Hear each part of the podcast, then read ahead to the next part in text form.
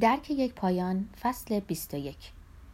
تصور کسی رو بکنیم که شب دیر هنگام اندکی مست به دوست دختر سابقش نامه می نویسه. نشونی اونو روی پاکت می نویسه، تمری می چسبونه، پالتوشو می پوشه، قدم زنان میره به سراغ صندوق پست و نامه رو در صندوق می اندازه و به خونه بر می گرده و می خوابه. شاید هم به احتمال قوی این قسمت آخر رو نمی کنه، نامه رو می نویسه و می ذاره که صبح پست کنه. و صبح هیچ بعید نیست که نظرش رو تحقیق بده. اینه که نباید آنی بودن، فوریت، صداقت و حتی غلط‌های تایپی ایمیل رو دست کم گرفت.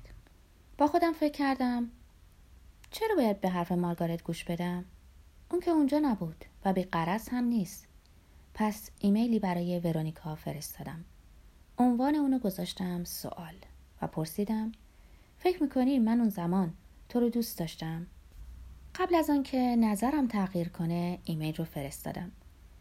ابداً منتظر جواب نبودم، ولی صبح روز بعد جوابی اومد. این بار عنوان نامه منو پاک نکرده بود. پاسخش این بود: اگه نیاز داری اینو بپرسی، جوابش نه است. جوابش به نظرم عادی و در واقع امیدبخش اومد. به مارگارت تلفن زدم و مبادله نامه ها رو گفتم. همسر سابقم ابتدا سکوت کرد، سپس آروم گفت: تونی دیگه خود دانی.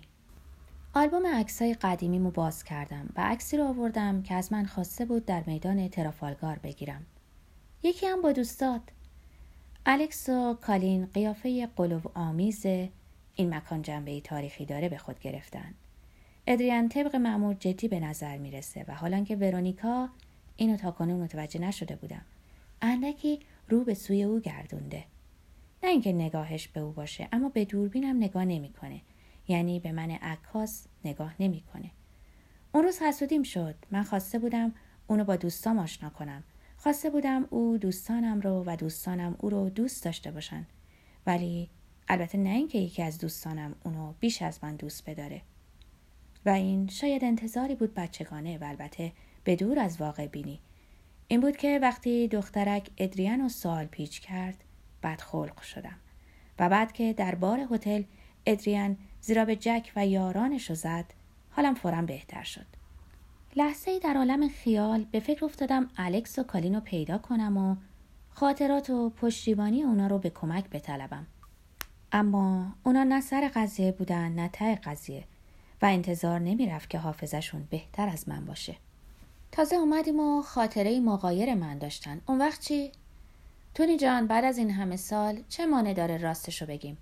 در واقع ادریان پشت سرت همیشه از تو بد میگفت تو فکر میکنی آدم خوب و باهوشی هستی ولی نیستی. میگفت ادعای تو که خود رو صمیمی‌ترین دوست او، به هر حال صمیمی‌تر از ما دوتا وانمود میکنی، خنده‌دار و غیر قابل فهمه. همه ما میدونستیم که دخترک اسمش چیست، تو رو سر میدوونه تا کس بهتری پیدا کنه. نمیدیدی اون روز که همه با هم بودیم چطور با ادریان لاس میزد؟ ما دوتا که انگشت به دهان موندیم. زبانمو عملاً دائم در گوش ادریان بود. نه، این دو دوست به درد نمیخورند. خانم فورد هم که درگذشته، جک هم که از صحنه بیرونه. یگانه شاهد، یگانه مددکار خود ورونیکاست. گفتم میخواستم زیر پوستش برم، مگه نه؟ اصطلاح حیرت انگیزیه و دائم منو به یاد مرغ برشته کردن مارگارت میندازه.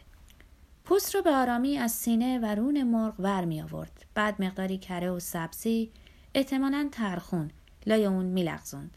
شاید هم اندکی سیر، مطمئن نیستم. من خودم هیچ وقت اون روز تا به امروز این کارو نکردم. انگشتای من خیلی چلفتیان و لابد پوست رو پاره پوره می کنن. مارگارت می گفت فرانسوی ها یه کار دیگه هم می کنن که حتی هوس انگیزتره. قارچ دنبلان سیاه رو قاچ قاچ لای پوست مرغ می گذارن. و میدونی اینو چی میگن؟ جوجه در لباس نیمه عزا. فکر میکنم این طرز آشپزی برمیگرده به زمانی که مردم چند ماه فقط سیاه میپوشیدن، چند ماه دیگه خاکستری و به تدریج باز میگشتن به رنگهای زنده. تمام عزا، نیم عزا، ربع عزا. نمیدونم این اصطلاحات به کار میرفت یا نه، ولی میدونم که درجه بندی لباس کاملا به نظم در اومده بود. امروزه مردم چه مدتی لباس عزا میپوشن؟ نصف روز در اکثر موارد. همینقدر که خاکسپاری یا جسدسوزی و یادنوشی پشت سر اون انجام پذیره. گفتم میخواستم زیر پوست اون برم. آیا مقصودم همونی بود که مد نظر داشتم یا چیز دیگری؟ تو را زیر پوستم دارم. عنوان یک ترانه عاشقانه است، نه؟ نمیخوام مارگارت رو سرزنش کنم به هیچ وجه، ولی به زبان ساده دیگه من خودم بودم و خودم، پس کس دیگری رو نداشتم. چند روز مردد بودم. بالاخره ایمیل جدیدی برای ورونیکا فرستادم. از پدر مادرش پرسیدم. پدرش هنوز زنده است؟ مادرش آسوده درگذشت؟ و اضافه کردم اگرچه اونا رو یه بار بیشتر ندیدم ولی خاطرات خوبی از اونا دارم. این 50%ش درست بود. این سوالها رو نمیدونم برای چی میکردم. شاید میخواستم کاری متعارف انجام داده باشم یا دست کم تظاهر کنم که اوضاع عادیه، اگرچه نبود. جوون که هستی دلت میخواد احساساتی نظیر آنچه در کتابها میخونی داشته باشی. میخوای احساسات زندگیت رو لبریز کنه، واقعیتی تازه پدید بیاره. پا که به سن میذاری، بگمونم میخوای عواطفت آرومتر و هدفمندتر به کار افته. میخوای که زندگیتو اونطور که هست و به شکلی که در اومده تأیید کنند. میخوای به تو بگن همه چیز خوب و درسته. این که عیبی نداره. پاسخ ورونیکا حیرت انگیز و مایه آرامش بود. پرسش های من به نظرش پرویی نیامده بود. انگار خوشحالم بود که سوال کرده بودم. پدرش 35 سال اندی پیش مرده بود. مشروب خوریش بدتر و بدتر شده بود. نتیجهش چیزی نبود جز سرطان مری. به فکر افتادم. احساس گناه کردم که اولین حرفم با ورونیکا روی پل لرزونکی چیزی سبکسرانه درباره الکلی‌های کچل بود. پس از مرگ پدر، مادرش خونه رو فروخته بود و به لندن اسباب کشیده بود. به کلاس نقاشی رفته بود. شروع کرده بود به سیگار کشیدن و با اینکه ارث خوبی هم بهش رسیده بود، مستاجرم میپذیرفت. تا 1-2 سال پیش حالش خوب بود. همین اواخر حافظش ضعیف شد. حدس می‌زدن سکته کوچکی کرده باشه. بعد کاراش غیر عادی شد. چای رو در یخچال می‌گذاشت و تخم مرغ‌ها رو در سبد نون و اینجور کارا. یه بار با روشن گذاشتن سیگارش نزدیک بود خونه رو آتیش بزنه.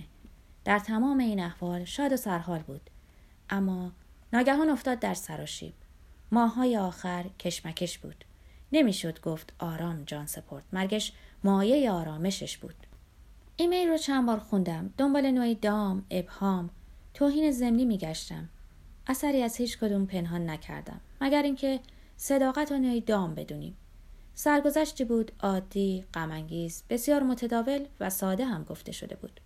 وقتی که فراموشی شروع میشه، منظورم آلزایمر نیست. پیامدهای پیشبینی پذیر سالمندی رو میگم. واکنش‌ها متفاوته. میتونی بشینی و به حافظت فشار بیاری که نام اون آشنا، اون گل، اون ایستگاه راه‌آهن، اون فضانورد رو به یاد بیاری.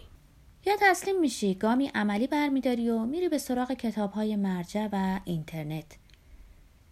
میتونی هم ولش کنی، یادآوری رو از یاد ببری و بعد اغلب میبینی واقعیت فراموش شده ساعتی دیگر یا روزی دیگر، معمولاً در اون شب‌های دراز بیخوابی که با پیرسالی پیش میاد، ناگهان پیداش میشه. این چیزیه که همه ما فراموشکاران به تدریج یاد میگیریم. ولی یه چیز دیگه هم یاد میگیریم که مغز انسان خوش نداره همیشه یه جور باشه. همین که به ناچار پذیرفتی همه چیز دستخوش کاهش و تفریق و تقسیمه، ناگهان مغزت، حافظت تو رو به تعجب میندازه. انگار بگه تصور نکن میتونی به نوعی روند آرام بخش زوال تدریجی اتکا کنی. زندگی بسیار پیچیده تر از اینه. مغز گاهی تکه پاره‌ای پیشت میندازه. حتی اون گره های آشنای حافظه رو باز میکنه و این چیزی بود که من حالا ناباورانه در خودم میدیدم.